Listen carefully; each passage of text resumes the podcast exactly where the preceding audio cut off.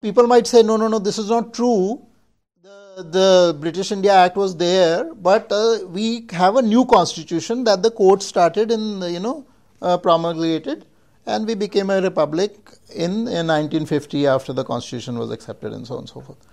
So now we have to look at the history of this constitution. Where is this constitution coming from?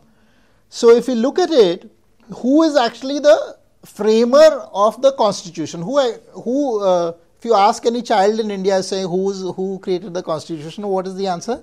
Ambedkar. Ambedkar was the chairman of the drafting committee. Hmm? But the most of the work was actually done by this one person, and his person's name also again we don't even know recently, but his name is Sir Benegal Narsingh Rao. he is actually the drafter of the Indian Constitution. What does that mean? That means that he is actually the one that he had been in the ICS, he had been um, um, uh, an employee of the British uh, government for a long time. And he was the one who actually prepared the entire draft document, which was the constitution. All the drafting committee did was did some comments, made some changes, suggestions, you know, then there was a constitutional assembly. But he, I would say, is really the writer of the Indian constitution. Hmm? He was later on honored also.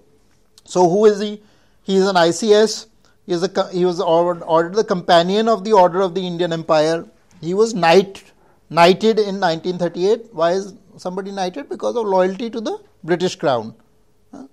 And then, of course, he was he became the constitutional advisor in 46, and, the, and then the, in 48 he prepared the initial draft. In fact, he is the one who travelled to different countries, including US and other countries, to look at their constitutions and so on and so forth. Yeah. So I would say that for all practical purposes, he is the drafter of the Indian Constitution. Um, and then, of course, other people gave their inputs and so on and so forth. What does he use? Again, the template, he, he's, he is a long, loyal servant of the British Empire. And he, the template mainly comes from the British India Act, which is what he uses as the core template. Which is, by the way, the British India Act is the biggest act that the British Parliament has ever passed till that date. It is a 4,000 pages act. Eh, which pretty much like governs every single thing um, about India. 1935, yeah, yeah. 1935, the British India Act of 1935 is the longest act part, passed by the British Parliament.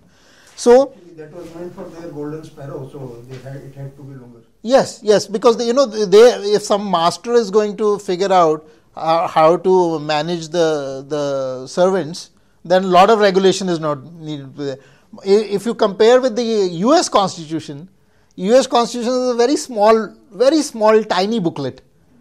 Okay, because the the power more or less is vested in the people, right? You don't need a big framework of of uh, somebody telling you what to do if if the people are considered uh, moral and intelligent enough to figure it out for themselves, right? All you need is some guidelines. But when, when you are in a civilizing mission, then you need to specify everything as much as possible. So, this Benegal Narasimha Rao actually um, framed it, and then there is another quote that you might be familiar for, with, who is saying, I, I am quite prepared to say I shall be the first person to burn it out and do not want it, it does not suit anybody. This is a quote about the constitution by another well known figure. so, um, of course, I think um, to be fair, uh, we have to look at that in a little bit of a nuance. He's talking about a particular, uh, you know, in a particular context. He's speaking about that, and later also. but in any case, it is it is a uh, there's a few things to to also remember about the Constitution. Is firstly the framer or the drafter of it is Sir Benegal Rao. Secondly, the Constituent Assembly itself is not a body which is elected in independent India. Right? The Constitution Assembly itself comes from an election that is happening pre British India in terms of who were the representatives. And then after partition, they kind of sorted them out and say, ye representative India ke ho gaye, ye Pakistan ke ho gaye. Hmm? So, the Constituent Assembly itself is a colonial institution coming from pre partition India. The drafter is clearly taking on the Colonial Act. But then we start with, and of course, the constitution is never ratified by the people of free India. Right? There is no referendum on the constitution that says, uh, you know, do you ratify, do you, the people of India, agree that this constitution shall happen? Again, as I said, it's not by elected people of, the, of Free India either. But we start with we, the people of India. Now, how did we, the people of India, come in this matter?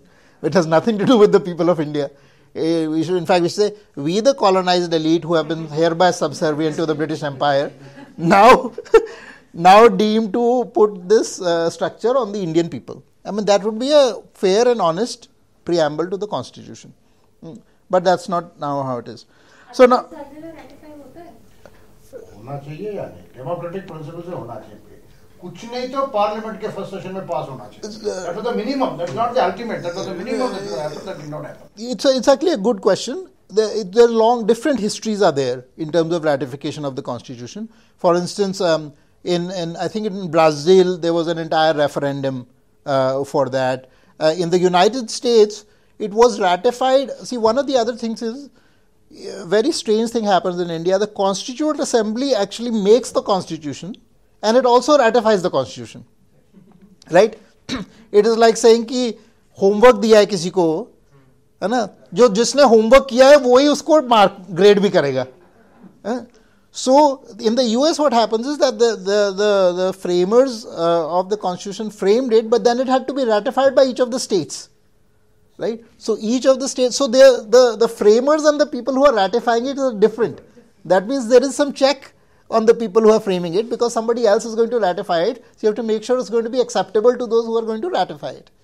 Right? So, this process never happens in India because those two entities are the same, the people who are doing it.